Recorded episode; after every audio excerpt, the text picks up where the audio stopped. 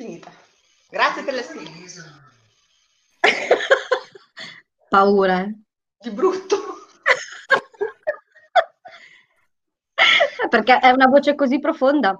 Eh sì. Allora, anche Maffo ha qualche problema, ma secondo me è colpa della neve. Cioè, non secondo me, è probabilmente colpa della neve il problema del collegamento. A parte il tuo...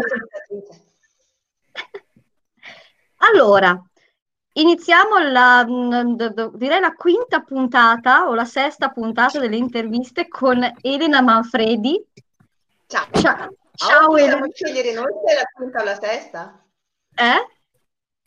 Possiamo scegliere se è la quinta o la sesta? È che non me lo ricordo più.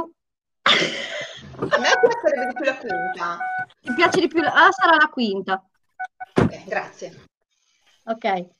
Eh, quindi facciamo che sarà la quinta puntata e se non è la quinta puntata sarai per forza la quinta puntata. La quinta bis. La quinta bis comunque. Bello la quinta bis. Sembra una Come coppa di regista. Ho la quinta bis. Eh, eh, sì, magari. Va bene. Allora, per chi non sa chi, chi tu sia, chiunque tu sia, ehm, vorrei farti un, po' presentare da te, ma partendo da una cosa principale che io chiedo sempre all'inizio, perché è una cosa, boh, una gag che mi fa molto ridere e mi piace. Sei pronta? Ok. Che cosa volevi fare da bambina? Qual era il mestiere che volevi fare da bambina? Ma da piccolissima un sacco di cose, ma poi ho visto un cartone animato che mi ha cambiato la vita e ho deciso che da grande avrei fatto l'attrice. Davvero? Hai visto? No, hai visto quello? Sì, La Zucchi il grande sogno di Maya. Ma no, davvero? Titolo originale, Fran- Franci, tu lo sai? Garage no Kame, non ne ha diversi. La maschera di vetro. La Ah. maschera di vetro. Quindi te hai voluto fare l'attrice da subito, cioè tipo nella merda da immediatamente. Sì, sì, ho otto anni, otto, dieci anni, guardavo questo cartone animato dove c'era questa ragazzina sfigatissima. Sua madre lavorava in un ristorante di quelli tipo il signor Marrabbio, ma meno divertente. Era malata, presumo, di tisi perché tossiva sangue e lei voleva tanto recitare, tanto recitare. Una sera, per dispetto, una ragazza ricca butta un biglietto del teatro nel fiume. Lei molla il carretto delle consegne del ristorante, si tuffa nell'acqua gelida inverno e nevica fossimo stati a Modena avrebbe anche grandinato per recuperare i biglietti e andare a teatro. Da quel momento sulla sua strada, perché ha visto tutta la scena, arriverà la signora Tsukikage, una temibile, inflessibile insegnante di teatro che un tempo aveva impersonato la dea, fermami quando vuoi, eh, la dea scarlatta che è lo spirito del fiore di Susino e, e decide che questa ragazzina, Maya Kitajima, sarà una delle candidate a interpretare questo stesso ruolo di cui lei conserva i diritti e che nessun'altra attrice giapponese ha mai interpretato dopo di lei, che è stata però fermata nella sua carriera ascendente da quell'incidente che capita in tutti i cartoni animati alle attrici. Un cacchio di riflettore si stacca dal graticcio, precipita sul palco prendendo la sguercia da un occhio. Brava! Un applauso, bravissima, brava, brava. E da lì ho detto, questa è la mia vita. Cioè, ti volevi squarciare un occhio con un riflettore. No, Io volevo essere Maya che non si squarcia l'occhio, non l'insegnante cattiva. Poi sono finita a fare anche l'insegnante cattiva, ma questa è un'altra storia. A questo ci arriveremo dopo. Infatti, hai deciso di fare l'attrice e hai detto ai tuoi, io voglio fare l'attrice. Qual è stato il tuo giro, il tuo percorso? Eh, quando ero bambina, stai, sì, sì, va bene, come quando volevi fare la dentista, la veterinaria, la cuoca, la poliziotta. L'archeologa. La? L'archeologa, vedevi Indiana Jones e dopo volevi fare l'archeologa. Vedo che hai colto precisamente nel segno. E quindi la cosa è rimasta un po' lì fino alla terza superiore, quando c'era il laboratorio di teatro a scuola, io ho detto, sentite, dai, mamma, papà, posso provare? E il ricatto è stato quello di tutti i genitori. Sì, se continui ad andare bene a scuola, puoi anche fare teatro. Non ho mai smesso di andare bene a scuola. Oh! cioè, quindi sei anche una secchione in realtà. No, non ero una secchiona, ho fatto l'istituto d'arte. che non ti dà proprio un grande merito, eh? Insomma, però... e dopo l'istituto d'arte? Dopo l'istituto d'arte, dove ho iniziato appunto a fare teatro, c'era laboratorio a scuola, di qua e di là, di su di giù, e ho fatto il corso propedeutico della Galante Garrone di Bologna. Mm. Non mi hanno presa alla scuola, ma io, consapevole eh, eh, di tutti i sacrifici che deve fare un attore, perché avevo visto il grande sogno di Maya, ho detto che mi serva di lezione, migliorerò i miei punti deboli. Ho lavorato su me stessa e tre mesi dopo mi sono presentata al provino per la civica scuola d'arte drammatica Paolo Grassi che superai. Brava!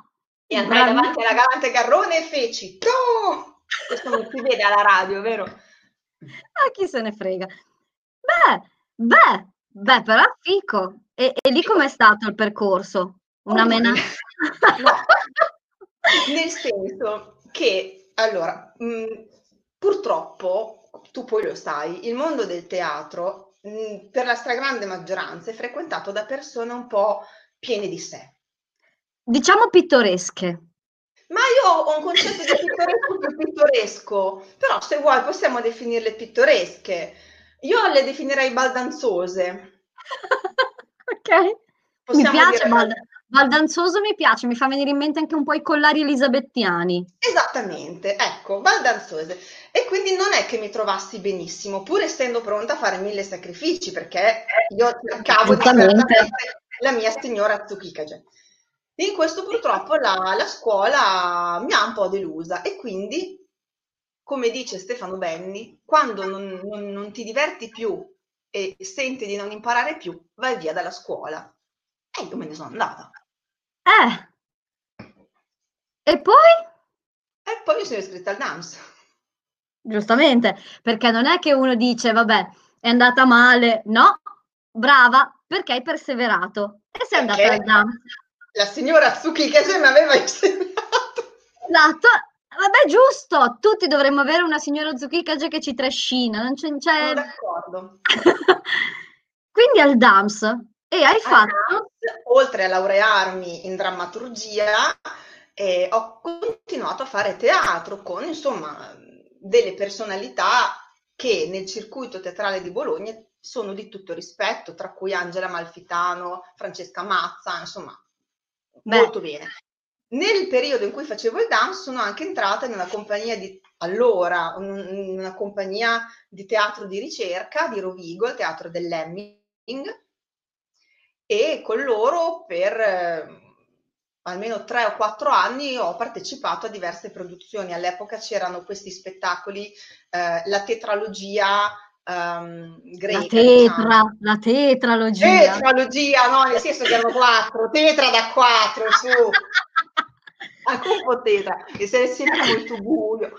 Eh, certo. Edipo per un solo spettatore, Amore Psiche per due spettatori, ehm, insomma, spettacoli robe leggere molto belli in cui mh, c'era un coinvolgimento del pubblico essendo per un numero ridotto di spettatori molto attivo e l'ultima produzione a cui ho partecipato con loro è stato un lavoro sui primi eh, 13 canti dell'inferno ah. che io sapevo a memoria ah.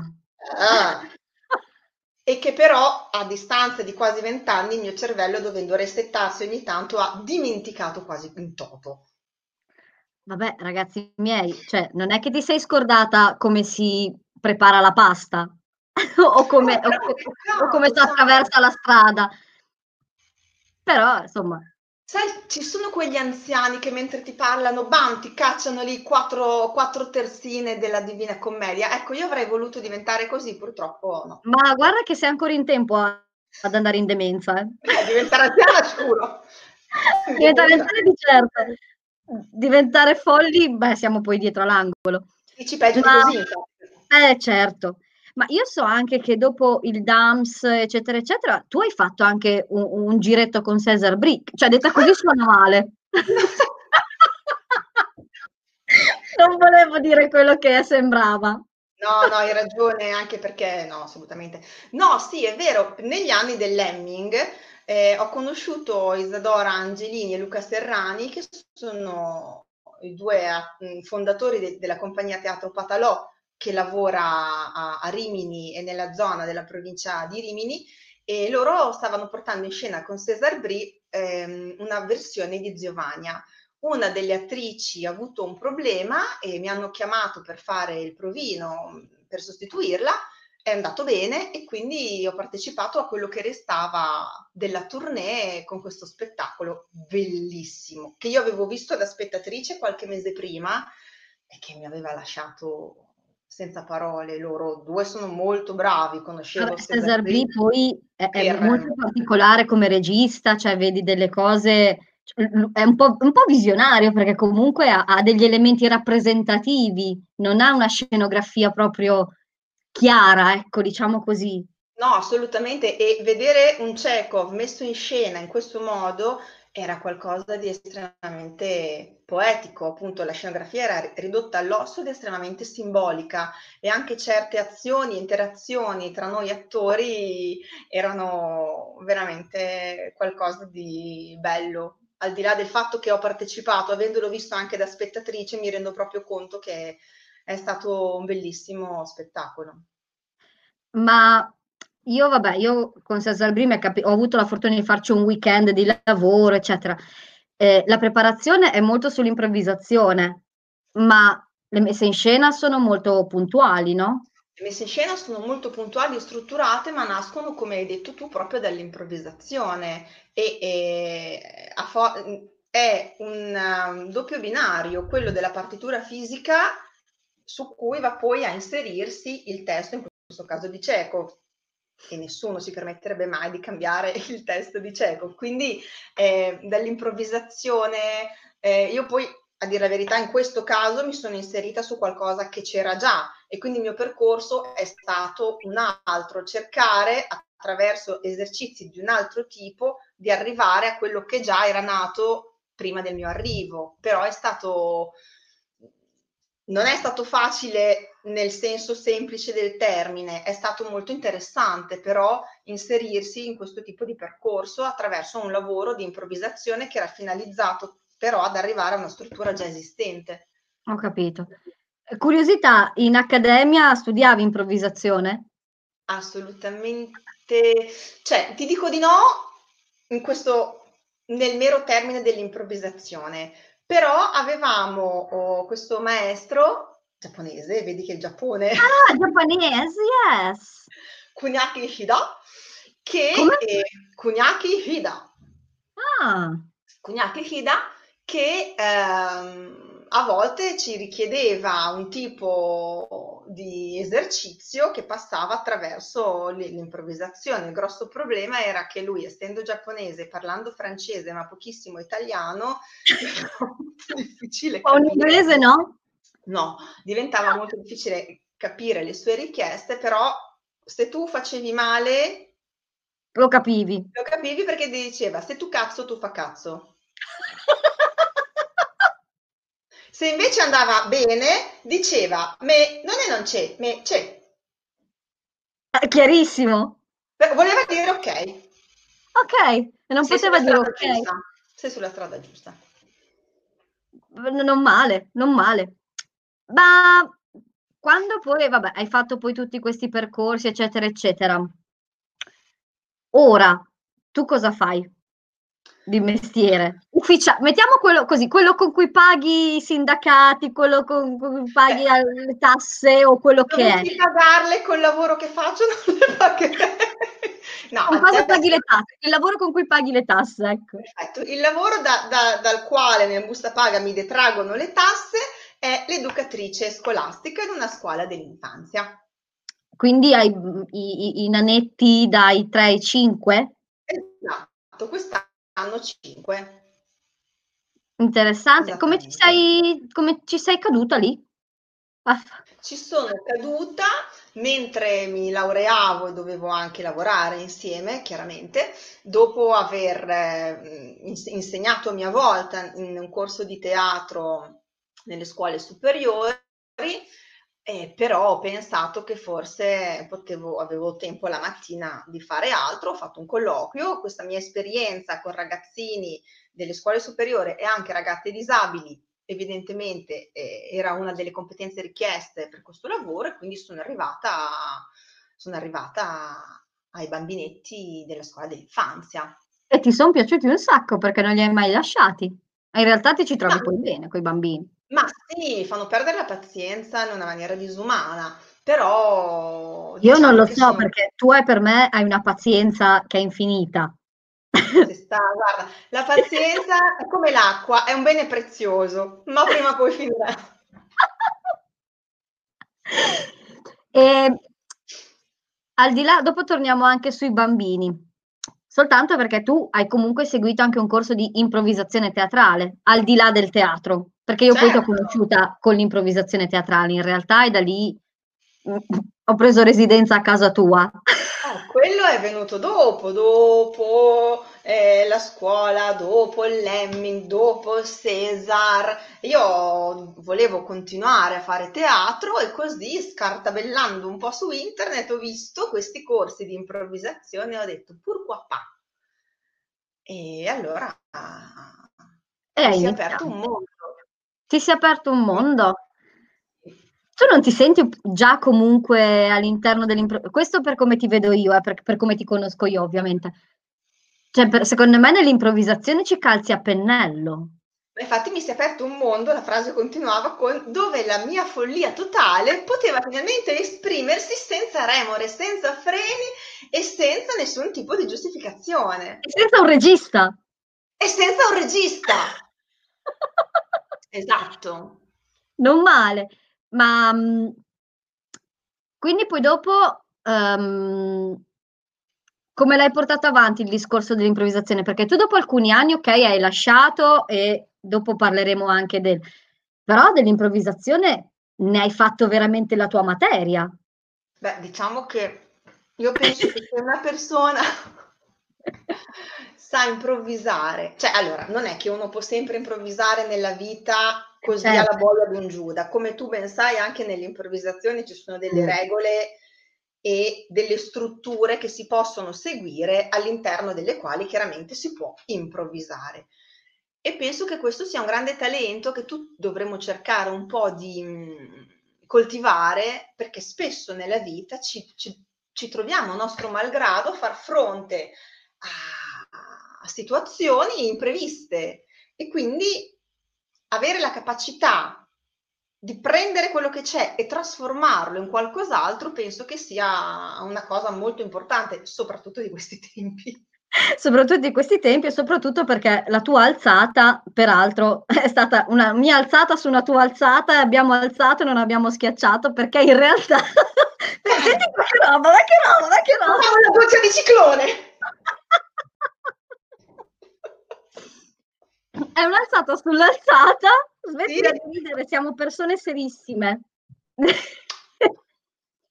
Nella tua difficoltà, al seguito del fatto che hai dovuto lasciare un attimino eh, l'improvvisazione, un attimino qualche anno il teatro, ci hai tirato fuori uno spettacolo, ma se ti va di raccontarlo tu con le tue parole, com'è andata? Ma certamente. Ma allora, certamente. Perché poi adesso, ragazzi, adesso c'è la parte pesante. No, no, ma noi la renderemo leggera. Esatto, esatto. Per poi arrivare alla vera parte fica. Ah sì? Mm-hmm. Non sono io la parte fica? È tutto, que- è tutto il percorso, Elena, è una sommatoria. che cazzo? ma, ma mi rovini così? Adesso ti scrivo in chat privata. Così sì, forse. Sì, il cellulare qua apposta, così possiamo metterci d'accordo. Oh, non dovevo dire. Non toccare il computer che ti si annebbia tutto. Va bene, sto ferma. Va bene. Avanti, eh, eh, signora Manfredi. Ci, potrei, ci avere, potrei, avere, una musica patetica? O, papa, o paperella gay? No, grazie. allora, no, succede questo che eh, ah, io ho fatto, partiamo da una cosa bella, il mio primo saggio de, del primo anno di improvvisazione che ero palesemente in dolce attesa. E chi l'ha visto si ricorda che io feci una Biancaneve col cartone che sono cadute tipo 15 volte perché era una di quelle fiabe a tempo scalare. Io che ero nel, nel, nel pubblico, perché vi facevo le foto quell'anno, c'era il pubblico che all'unisono faceva no! no! Io non voglio dare la colpa all'improvvisazione di quello che è successo dopo perché quell'anno c'è stato anche il terremoto. c'è stato di tutto, c'è stato di tutto. Era, correva l'anno 2012, insomma nasce questa bambina e già abbiamo qualche problemino all'esofago per una malformazione che fortunatamente si risolve con un intervento dopo pochi giorni. E già qua uno potrebbe dire, beh dai, è andato tutto bene. No, perché qualche mese dopo, siamo nella primavera inoltrata del 2013, a questa bambina che chiameremo papera guerriera, eh, diagnosticano una neoplasia. Ora, neoplasia è un modo elegante per dire quella parola che nessuno vuole sentire dire, che mette tanto in imbarazzo, ma che tutti capiamo, che è tumore. tumore. alla papera ah, diagnosticano un tumore dal nome specifico teratoma sacrococigeo, vuol dire che la massa si è formata intorno al cocige. Quando glielo trovano è abbastanza grossettino, lei aveva nove mesi e la massa era di 3 cm e mezzo. Vi risparmio tutta la trafila di come siamo arrivati alla diagnosi, come sempre per caso. Comunque da lì comincia il nostro percorso a oncomatologia pediatrica. Nulla da dire né sui medici né sugli infermieri, c'è un reparto veramente che andrebbe portato eh, sul podio tutti i giorni per quanto lavorano e per come lavorano, che è importante tanto quanto il quanto. Non mi sono Tra l'altro, sì, Policlinico di Modena eh, è, è, è, proprio rinomato, anche proprio è conosciuto per essere comunque all'avanguardia e essere molto bravi. E quindi sì, noi ci siamo catapultati, ci siamo trovati catapultati in una realtà veramente parallela. Chi, chi non... Um, chi non è stato in questo, in questo reparto specifico fatica a immaginarlo, perché magari a molte persone è capitato di avere un ricovero, ad altrettante di avere un, un, figlio, un nipote, un conoscente in pediatria e va bene, ma l'oncologia pediatrica sembra proprio una dimensione parallela perché è l'ultimo pezzettino di pediatria, in fondo, in fondo, in fondo, e ci sono due porte, di ve- due porte verdi con un grossissimo cartello di divieto. A me era capitato di stare in pediatria con la papera e di guardare quelle porte da lì e dire mamma mia, che, quanto, quanto, che, sofferenza ci deve essere lì dietro. E puff, come Alice a un certo punto eh, ci siamo andata a vedere. Siamo andati a vedere e no, no, ci si sta abbastanza male, nel senso che vorresti essere da tutt'altra parte, ma come dicevo, per fortuna chi ci lavora ha un cuore grande così, oltre che sa bene quello che fa. E quindi ci siamo trovati catapultati lì e questa, questa, questa avventura oncomatologia è durata parecchio perché finita tutta la prima fase della chemio, l'intervento di asportazione del cocige, e i primi controlli, al secondo controllo c'è stata una recidiva, quindi siamo ripartiti, abbiamo ricominciato e questa volta facendo un tipo di cure molto più pesanti perché bisognava che questa massa tumorale venisse debellata in maniera... Ma questo comunque è stato un periodo di anni, non è che è successo in mesi. No, è stato un periodo che è iniziato, vabbè, i, i problemi con Isotta fin da subito, quindi settembre 2012, eh, la diagnosi di tumore nel giugno 2013, la recidiva a marzo 2014 e a luglio dello stesso anno abbiamo fatto la staminoaferesi. Dan, dan, dan, dan. Dan, dan, che significa che hanno prima prelevato le cellule staminali eh, della bimba, che in un adulto è una roba che richiede un quarto d'ora, in un bambino richiede quattro ore e il bambino deve stare fermo, immobile, perché le prelevano dall'arteria femorale, quindi non può stare seduto, deve stare sdraiato il bambino fermo quattro ore. La papera all'epoca non aveva due anni. Ah. E capisse? E l'hanno sedata all'inverosimile, ma lei ha pensato di stare sveglia durante tutte le quattro ore. Io quel giorno mi ero portata da leggere, invece no. Così, quindi abbiamo fatto questo prelievo, una super chemio che distrugge tutto, anche il sistema immunitario sano, e poi il reimpianto delle cellule che dovevano ricostruire il sistema immunitario. Io ho firmato, io e mio marito abbiamo firmato documenti, posso dirlo, uh. che mi fa proprio cappare da ride quelli che dicono ma cosa c'è nel vaccino.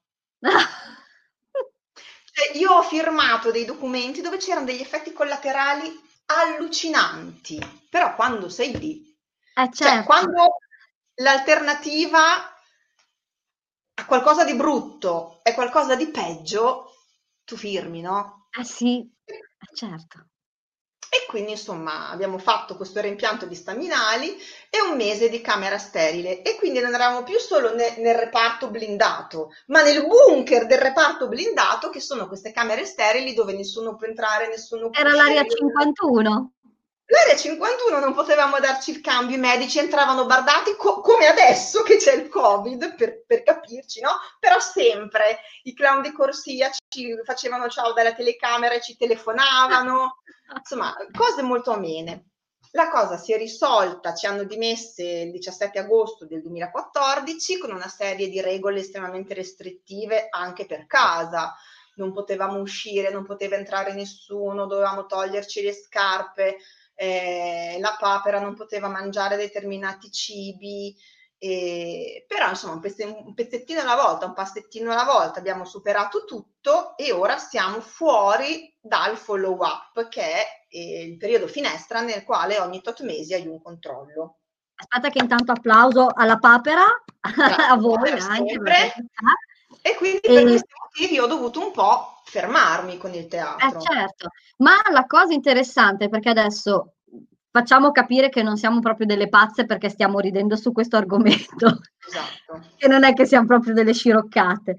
Eh, vabbè, a parte il fatto per chi non lo sapesse, io e Elena siamo amiche per chi non l'avesse capito, quindi eh, a- a- visto da- dalla parte di qua, eh, andare dall'Elena quando era momento di eh, sterilità, si entrava nel bunker, ci si metteva le ciabatte, ci si disinfettava, la papera la vedevi da lontano, si saltava per farle andare giù il boccone.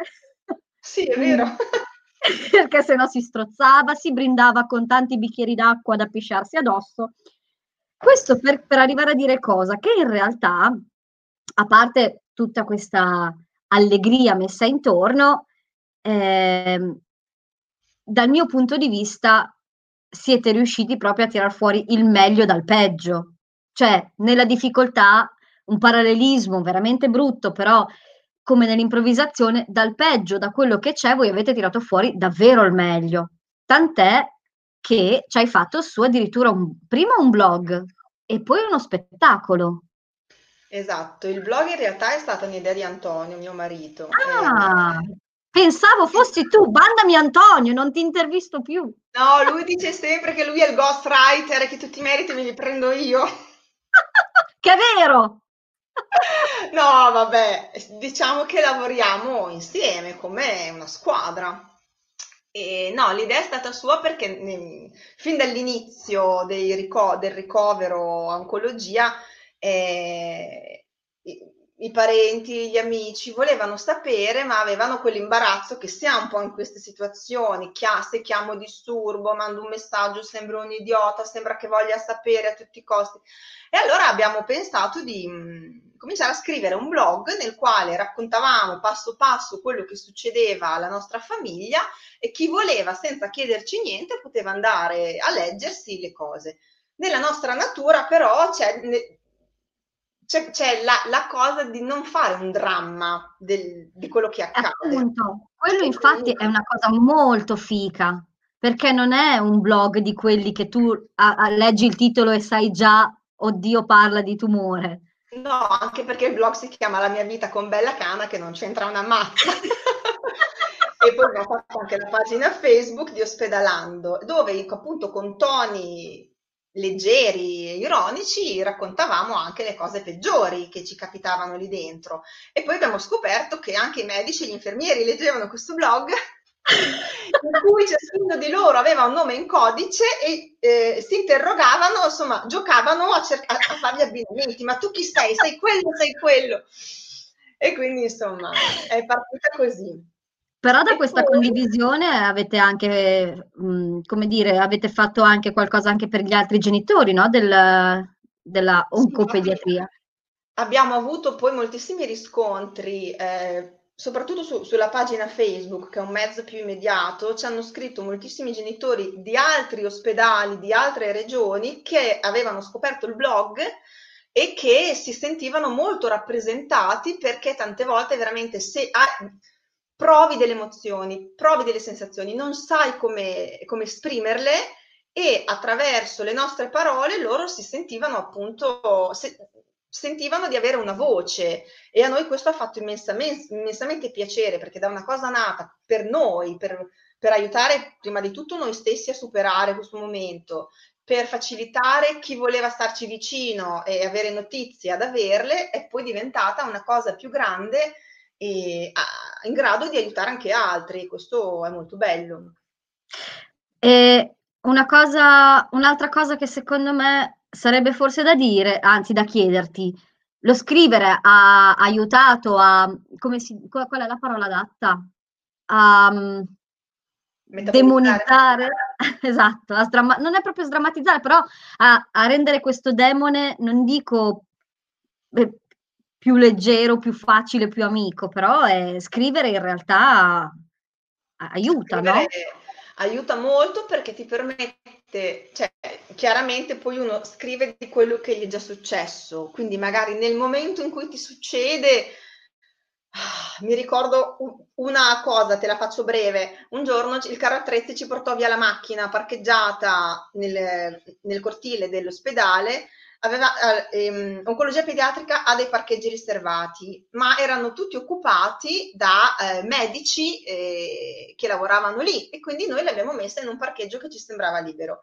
La segnaletica verticale non era chiara, la segnaletica orizzontale era cancellata, abbiamo messo la nostra macchina su un posto per disabili senza rendercene conto. Però avevamo fuori il cartoncino di oncologia pediatrica, il carattrezzi ce l'ha portata via lo stesso i porconi che non abbiamo girato, l'odissea per recuperare sta macchina che sembrava una roba disumana, le mail di fuoco mandate all'URP dell'ospedale, l'articolo, poi siamo, abbiamo scritto un articolo, una lettera al giornale che è stato pubblicato, insomma è stata una roba grossa, sul blog è tutta yeah yeah, frizzantona, eh, si intitola il post Presagi e anatemi, dove c'è una trasformazione di mio marito in un drago sputafuoco, cioè, sul momento erano parecchio incazzati, ovviamente. Quindi, un po' così, trasformata, travisata, ecco. Tra l'altro, poi conoscendo anche Antonio, no? Proprio direi che la cattiveria non sia la sua caratteristica, ma neanche la tua in realtà, però tu sei un po' più pimpante. Antonio proprio un po' più un po' più buonone, sì, un po' più tranquillo.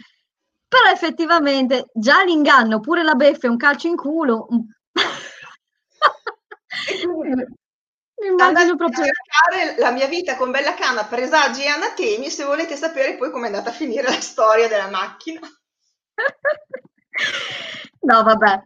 Ed effettivamente. Poi dopo, eh, eh, di però anche chi è bella. Allora, la papera in realtà si chiama Isotta e Bella Cana sarebbe in realtà eh, Camillo, che è il bimbo più grande. Bimbo, è un signorino ormai, bimbo. Sì, un young signorino. Speriamo di no! No! Oddio, no, ti prego. Vabbè, adesso c'è la festa di Harry Potter, diciamo un maghetto. Ah, beh, vabbè. Si è messo, si è messo d'impegno, diventerà un nerd come noi, cioè rinuncia. Ma non lo so, non lo so. Diciamo che ha ancora molteplici possibilità di esplorazione intorno a sé. Sì, sì, beh, ma lui poi è un esploratore. Ha, la, la, come anche forse un po' la papera, ma la papera magari è un po' più all'ombra di Camillo. Eh, questo si accoda molto. Se Camillo ha una passione, se la fa piacere anche lei. Eh beh, certo, figurati, il fratello più grande, ma quando mai? Esatto. Comunque, dopo il blog, Com'è venuta fuori l'idea di fare lo spettacolo? Allora, noi eravamo fuori dall'ospedale da circa un mese quando ehm, il fratello di una mia carissima amica, durante il periodo di oncologia pediatrica, tra l'altro, ci sono stati degli amici veramente super, super presenti. Vorrei citare le Paperose, che sono ah. queste mie amiche di Manzolino che hanno creato la chat Paperosa proprio per tenermi compagnia mentre io ero in ospedale e il fratello della paperosa Benedetta lavorava, era consigliere comunale all'epoca e mi ha girato un link dove si diceva che il comune di Castelfranco metteva a disposizione a titolo gratuito per le associazioni il teatro Dada per spettacoli o conferenze così. Allora io ho guardato nelle balotte degli occhi mio marito e gli ho detto, senti Antonio, ma se noi chiedessimo ad ASEO, che è l'associazione di oncologia pediatrica, di fare richiesta e trasformassimo il blog in un monologo teatrale? E lui mi fa, ma se te la senti, proviamo, magari ci dicono di no. Facciamo tutta la trafila, anzi, mettiamo in mano a Patrizia Romeo, l'allora segretaria di Asio, questa patata bollente e lei senza colpo ferire ottiene tutto quello che c'è da ottenere. A quel punto io dovevo scrivere, cioè dovevo trasformare. E hai detto, eh, bella cazzata, brava Elena. Infatti, sai quella, quel meme che c'è ogni tanto su Facebook, no? Perché io mi dico bella cazzata solo dopo che l'ho già fatta? E anche perché l'unica data libera che c'era era il 19 dicembre. Io ti sto parlando del fatto che... Ah no, aspetta, no, aspetta, aspetta. Sto, sto, sbagliando, sto sbagliando anno e siamo andati in scena nel 2015 la prima volta. Comunque, da quando mi hanno detto sì a quando dovevo andare in scena, non c'era tantissimo. E io avevo... Ehm, tutto un blog da ridurre in un tempo ragionevole per un monologo, cioè che non mi superasse l'ora e mezzo, un po' per non far addormentare le persone, un po' per non morirci io su quel palco. Sì, perché tu se no ne uscivi sui gomiti. Esattamente, ma non ci sono riuscita perché lo spettacolo, pur con tutti i tagli del mondo, dura ancora intorno all'ora e mezzo. Beh, oh, sempre meglio che quelle cinque ore. Sicuramente. Però ecco, devo anche ringraziare te che mi hai dato una grossa mano per quello spettacolo perché la tua voce si sente nella canzone che ha scritto ah, Antonio, che è diventata un po' la sigla finale. Perché mo qua noi ci siamo fatti prendere la mano, scrittori del blog, attori dello spettacolo e pure cantautori con un pezzo che si è chiama Forse qua quando? Potete trovare su YouTube con la voce di Barbara Buono. Mamma! Sai che è un in realtà non è che l'avessi rimosso, ma proprio non me lo ricordavo più d'averlo fatto e non ci ho pensato. Vacca miseria, potevo metterlo adesso lo metto dopo anche sulla pagina di Facebook. Perfetto. Che il pezzo però l'aveva scritto Antonio, scritto le parole. Antonio. Le parole le ha scritte lui e invece quella che oggi chiamano la produzione, cioè l'ha sistemato Patrick Baccari, che è un altro ha ragazzo. Ha fatto la musica. No, eh, la, la, musica l'ha scritta Antonio, se tu la ah, vai a sentire poi la canzone come l'ha sistemata Patrick, sembra quasi ah. una roba seria, cioè è venuta fuori. è una roba seria! No, nel senso, io la sentivo strempellata dalla chitarra di Antonio, capito? No, lui, lui è proprio una roba bellina, bravo Patrick. E quindi insomma è andato in scena questo monologo, i cui fondi chiaramente sono andati all'associazione, ad Aseop, e anche in quel caso insomma è andata bene, nel senso è stato veramente un, un azzardo, perché il tempo era poco, perché io ero due anni praticamente che non, non, facevo più niente, avevo fatto qualche cena con delitto perché nel frattempo ero entrata anche in cicuta a cene con delitto, però insomma col fatto di Isotta... E la regia come l'hai gestita? Eh, bella domanda. Eh, diciamo che io mi, mi, mm, ho cercato sempre di mh, mm, mettere in pratica quello che avevo imparato nei vent'anni di teatro precedenti. Quindi una volta scritto il testo ho sempre cercato di abbinare anche una partitura fisica, perché la cosa più brutta che si può vedere in teatro è un attore che recita senza sapere cosa fare, dove andare, dove mettere le mani, dove ci sono questi silenzi che non sono densi e pieni, ma sono proprio vuoti, dove non c'è pensiero nel cervello solo perché ha imparato a memoria le battute, ma sotto non ha nulla. Quindi in questo caso avendolo scritto io su una storia che mi riguardava, questo era un rischio piuttosto marginale. Il rischio marginale era di parlare per due ore e basta. Ah, certo. Invece, insomma, la cosa difficile è stata appunto trasformare, e anche perché se avessi dovuto solo parlare sarebbe stato molto più lungo. Ho affidato parte della narrazione ai gesti, parte della narrazione alle musiche. E, ehm, anche per tenere desta un po' l'attenzione e, e Eh ho sempre certo. cercato di variare il ritmo. Detta così potrebbe sembrare appunto una roba ultra melensa dove si piange dall'inizio alla fine, mentre poi il ritorno che ho avuto da chi è venuto a vedermi è stato quello. Eh, mannaggia a te, mi hai fatto piangere, ma mentre piangevo facevi una roba che mi veniva da ridere. Esatto. Ma quante repliche hai fatto? Allora, 5 o 6, adesso non me le ricordo di preciso. E ce ne sono in programma? Eh no, adesso proprio no, perché non, non si può. Vabbè, al di là, al di là del Covid, Eh ovviamente. no, perché l'ultima è stata l'anno scorso, a, a inizio gen- il 12 di gennaio, a Savignano sul Panaro, al Teatro La Venere, Sì. che tra l'altro da, da lì a breve avrebbe chiuso per restauro ed è stata una delle repliche più belle, insieme alla prima di Castelfranco. E un po' perché non, non me l'aspettavo, è venuta tantissima gente del, del mio paese e questo proprio giocando fuori casa non me l'aspettavo, mi ha fatto tantissimo piacere. Moltissimi bambini della scuola che frequentano i miei figli, quindi sentire la storia de- dei loro compagni di classe praticamente e anche questo mi ha fatto molto molto piacere. E poi sì, a contattarmi per Savignano era stata l'assessora Gozzi, Antonella Gozzi, che è una persona meravigliosa, mi ha aiutato molto. Il bello di questo spettacolo è che non facendolo io di professione, crea sempre per forza il bisogno di una squadra e tutte le repliche che ci sono state sono state proprio un gran lavoro di squadra, anche altre oncomamme che mi hanno aiutato, che sono venute a vedersi tutte le repliche da, da, da tutte le province dell'Emilia Romagna e che mi hanno aiutata moltissimo per cose pratiche, per consigli. Eh, qualcuna l'ha visto in anteprima, prima della prima, e mi ha aiutata ad aggiustare il tiro, a sistemare le cose. E, però sì, essendo stata l'ultima replica a gennaio dell'anno scorso, ero stata contattata nell'immediato, ma poi è tutto, si è tutto fermato. Vabbè, sì, al di là adesso che si è tutto fermato, ma facciamo finta di no. Però magari se si riproponesse la possibilità, Vabbè, magari ris- risalta fuori.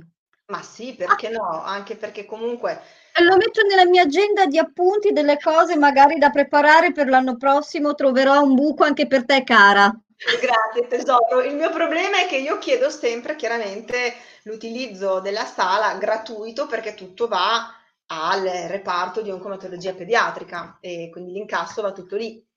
Beh, secondo me, quando si fa un lavoro del genere, ehm, tipo appunto una beneficenza del genere, come può essere anche per i buonologhi della vagina, almeno io vedo comunque anche i comuni si muovono. Certo. Magari qualcuno un po' più a fatica, però i comuni si muovono. Quindi secondo me, vabbè, noi lo mettiamo in agenda, magari, che ne so, qualcuno che ascolta la replica su Spotify o ovunque, dice, "Ah, aspetta che chiamo questa pazza sciroccata di Elena Manfredi. Io sempre volentieri per fare una replica, figurati. Ehm, eh, prima di passare alla prossima domanda, se qualcuno ha delle domande, un intervento che vuole fare, lo può fare serenamente, non, non- non c'è nessun problema. Elena non morde, io sì, ma non- in questo caso no. Tramite Posso solo- spirito. Scusa, eh, posso fare una considerazione veloce? Scusami. eh. Accenditi anche la telecamera che ti vediamo. Ma almeno no, sono, sono col cellulare, un casino oggi, non Ah, ho collegamento ok. al computer. Ascoltami, no, tanto ti voglio fare i complimenti e- di quello che hai passato e come l'hai l'hai affrontato, specialmente credo che sia giusto sdrammatizzare il tutto, eh. Grazie. No, quello che, quello che ti voglio dire è solo che vedo in giro che tanta gente ha paura di dire la parola cancro e di affrontarla. E secondo me la gente dovrebbe imparare un po' a usarla, perché se, secondo me se la drammatizzi la affronti meglio, credo, eh. No, infatti questo è uno, eh, c'è un pezzo, c'è un pezzo nel blog che c'è anche poi nello spettacolo che si intitola Lo Zen e la mirabolante arte di eh, relazionarsi con un oncogenitore, dove c'è proprio questo tema della parola cancro, della parola tumore, che sono parole che spaventano, allora si dice un brutto male. Sembra di essere, cioè sembra di parlare di Voldemort. Esatto. E invece la lingua italiana è così bella che ha un nome per ciascuna cosa, a volte più di uno per la stessa cosa, e sì, si può dire tumore, si può dire non succede niente, ecco. Tra, tra l'altro noi abbiamo visto anche uno spettacolo io e te. C'era forse anche Elena quella sera a Maranello. Io c'ero, ero con te.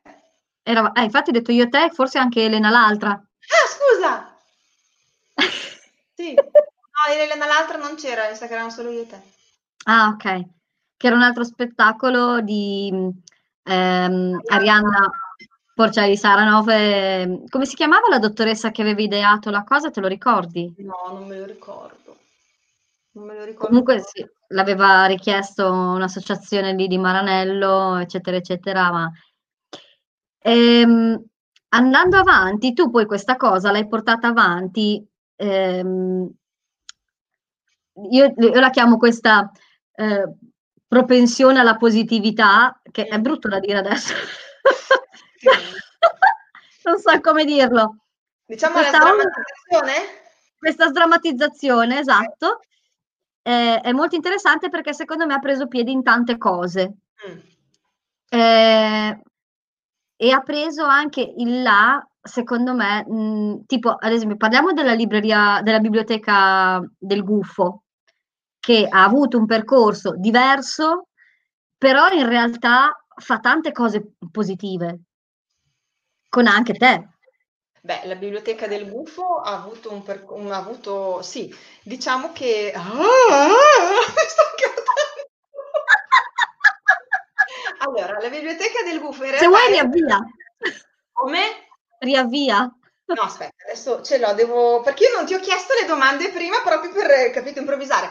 Eh, No, la biblioteca del gufo è una delle cose buone che ci ha portato il tumore. Perché io ed Elena, eh, una eh, dei due anche. fondatori, un'altra Elena ancora, una dei due fondatori della biblioteca del gufo, eh, io l'ho conosciuta proprio a oncologia pediatrica. Tra l'altro era una di quelle che mi faceva un po' paura, perché lei era sempre molto seria, molto vestita di nero. Poi ho scoperto che lei veste spesso di nero, quindi non È il contrario di te. il contrario di me. E io purtroppo questa, avevo bisogno del caricabatterie del cellulare perché l'avevo dimenticato e insomma in ospedale di notte quando i bimbi dormono, prima di crollare anche tu sulla poltrona, il cellulare ti salva la vita. E allora stavo bussando un po' a tutte le stanze per cercare un caricabatterie che fosse compatibile col mio telefono. Arrivo alla Alle due di notte. ancora busso, mi apre tutta seria. E, Ciao, scusa, sono Elena, la mamma della bimba della stanza numero boh, 5. Ehm, avresti un caricabatterie che va bene dentro il mio telefono? Sì, me lo prende, se lo prende, me lo dà, puoi portarmelo domani. Ciao. Ok, ok. E poi nei gio- per loro erano entrati in ospedale due settimane dopo di noi ed erano proprio appena arrivati da pochissimi giorni quando io ho avuto questo breve scambio. Dopodiché abbiamo cominciato a vederci più spesso dentro il reparto, a scambiare due chiacchiere di qua e di là. E nel corso della nostra vicenda lunga oncologica e della loro vicenda, perché Federico, il figlio di Elena e Luca, aveva eh, una leucemia, quindi un, un tumore del sangue completamente diverso dal nostro, anche loro hanno avuto insomma, un percorso molto lungo all'interno dell'ospedale, quindi ci vedevamo spesso, abbiamo cominciato a frequentarci poi anche fuori, perché loro, noi abbiamo fatto il blog e loro invece per far passare a Federico, che era più grande, all'epoca aveva otto anni, per fargli passare questi momenti vuoti in ospedale e questi momenti di isolamento a casa, avevano letto su internet che in Inghilterra c'erano questi punti di book crossing e avevano pensato di costruirne uno insieme a Federico. E Federico poi dalla finestra guardava i ragazzini che venivano a prendere, a portare i libri ed era molto contento perché l'aveva fatta lui quella roba lì. E avevano costruito questa casetta rossa eh, davanti a casa loro, a Formigine, e l'hanno chiamata la biblioteca del gufo perché era aperta sempre, anche di notte c'era l'illuminazione interna, quindi a qualsiasi ora del giorno e della notte chiunque poteva andare a prendere o a portare un libro in buone condizioni in modo da far girare eh, la letteratura, la, la, la lettura. E insomma, continuando a frequentarci con Elena anche dopo, poi la biblioteca del gufo da una piccola casetta è diventato un magazzino. Posso fare pubblicità? Dio buono. Scherzi. Allora, Formigine, via dei produttori, il magazzino del gufo. E cosa fa? E il ricordati, ah, scusa, e ricordati che dopo lo mettiamo anche sulla pagina di Facebook. Ci metti il Ok. link o hotel- semmai se vuoi anche tu ci metti il link e tutto quanto. Beh, c'è una pagina Facebook, la Biblioteca del Gufo. Sì, sì, sì, esatto. eh, Dove, dove, insomma ci sono tutte queste, queste informazioni e hanno ricevuto talmente tanti libri che hanno aperto questo grande magazzino che a differenza della piccola casetta rossa dove lo scambio è gratuito, vendono libri usati a prezzi che vanno dai 2 ai 5 euro per finanziare eh, dei progetti importantissimi. Il primo è stato l'altalena inclusiva che è stata poi messa nel parco di Formigine quattro anni fa, mi sembra, o tre o quattro anni fa. L'ultimo in ordine di tempo è l'ambulanza pediatrica. Eh, Elena e Luca hanno, ah, poi hanno comprato l'ecografo, un Ah, ecografo, è vero, le cose. un ecografo speciale proprio solo per il reparto di oncomatologia pediatrica, perché molto spesso questi bambini devono fare eh, degli esami e devono spostarsi negli altri reparti, con tutto quello che comporta lo spostamento di un bambino immunodepresso. Con questo macchinario invece rimangono nella loro camera, è il macchinario del reparto che va da loro e questo l'hanno pagato prima di tasca loro eh, e poi hanno cominciato a raccogliere fondi e il debito è stato saldato e adesso hanno mh, già comprato questa ambulanza. Cosa vuol dire un'ambulanza pediatrica? Non è un'ambulanza come tutte le altre, ma è attrezzata con del- delle strumentazioni specifiche per i più piccoli, anche per i neonati. Una barella speciale, ora no- non ricordo bene quale sia la caratteristica principale, ma che va bene anche per i disabili e anche questo tipo di barella non c'è sulle ambulanze normali. In più è stata decorata all'interno con le serigrafie dei disegni dei bimbi di pediatria e oncomatologia Ah, pediatrica. Quindi fico! una maestra mia amica ha un giorno avuto un'alunna che si è sentita male, ha chiamato l'ambulanza, è arrivata questa e questa, questa maestra mi ha detto è stato un sollievo perché quando la bimba che era svenuta si è svegliata non c'erano ancora i suoi genitori, non erano ancora arrivati, però ha aperto gli occhi in un'ambulanza colorata e Eh, decorata con i disegni degli altri bambini e ha avuto meno paura. E quindi insomma Elena e Luca della Biblioteca del Gufo fanno questa roba qua. E quindi noi abbiamo voluto in qualche modo fare la nostra parte, oltre che con lo spettacolo contribuire sia all'ecografo che all'ambulanza pediatrica, abbiamo aperto qui dove abito io, una frazione di Castelfranco che si chiama Manzolino, aprire la nostra piccola biblioteca del Gufo eh, come punto di book crossing per la nostra comunità. ottimo! E la mantenete voi? Ci, ci mette i chiodi Antonio? Ci ha messo i chiodi Antonio, io l'ho tutta isolata, ma l'ho isolata male, quindi adesso avrei bisogno di qualcuno che, che riparasse lo sportellino che non si chiude più bene.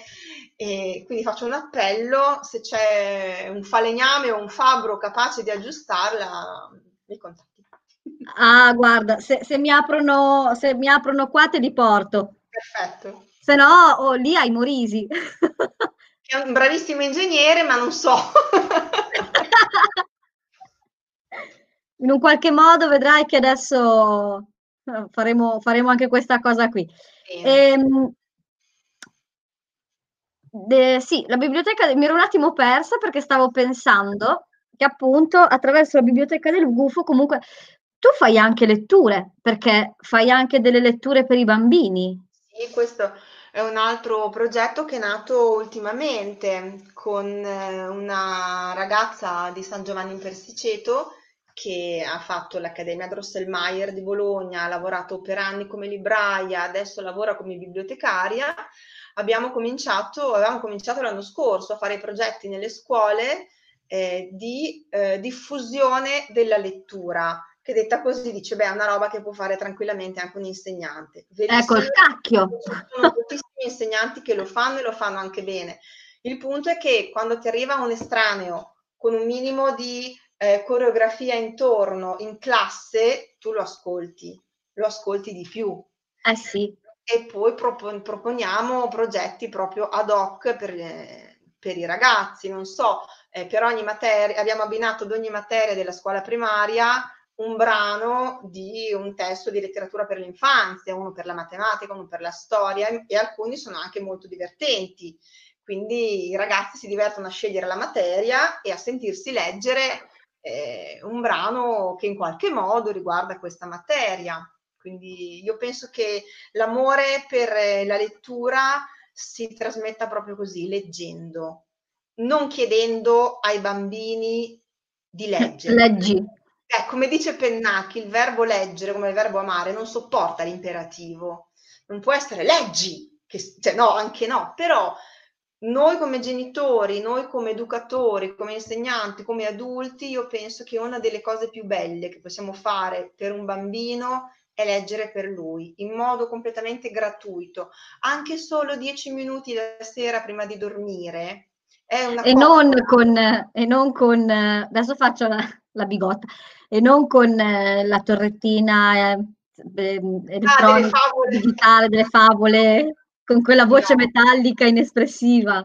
No, no, l'oggetto libro è proprio bello, anche perché per, per, i bambini, ma anche per i ragazzi ci sono degli albi illustrati meravigliosi. un errore che fanno, secondo me, i grandi è che considerano la letteratura per l'infanzia e l'adolescenza letteratura minore.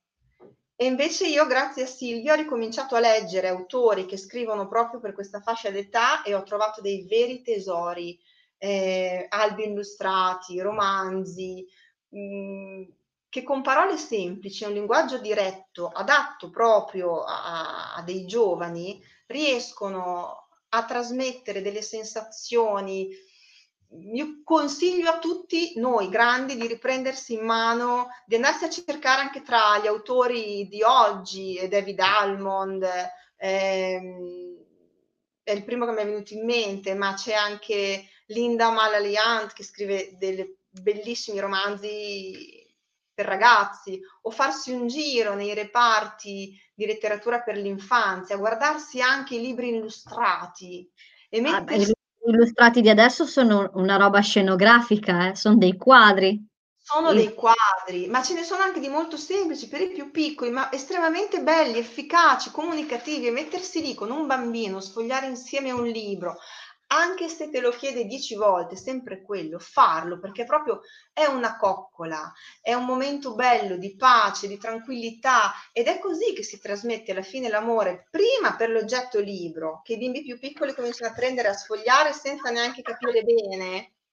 Io l'ho preso perché, c'era, perché c'erano tutti i colori e sono bellissimi, allora io ho preso esatto. un libro tutto colorato perché sono molto belli effettivamente. No, belli.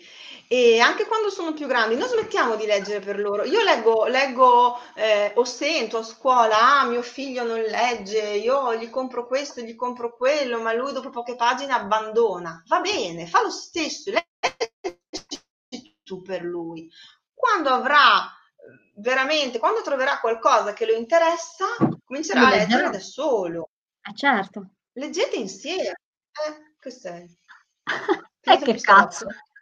Leggete insieme, che cazzo. Scusate un attimo, sono sempre io a rompere le scatole. Eh? Vai, vai. No, volevo solo dire che io, io ho avuto la fortuna, sfortuna, essendo mio figlio dislessico, ho dovuto praticamente leggere a mio figlio fino alle superiori. Però garantisco che è stata un'esperienza bellissima perché condividi tante emozioni, tante situazioni ed è veramente bello forse è ora che anche smettessero un po' con i cellulari, con i computer e cominciare un po' a guardare oltre. E lo credo, eh, anche se non è il momento giusto. Eh. Grazie mille.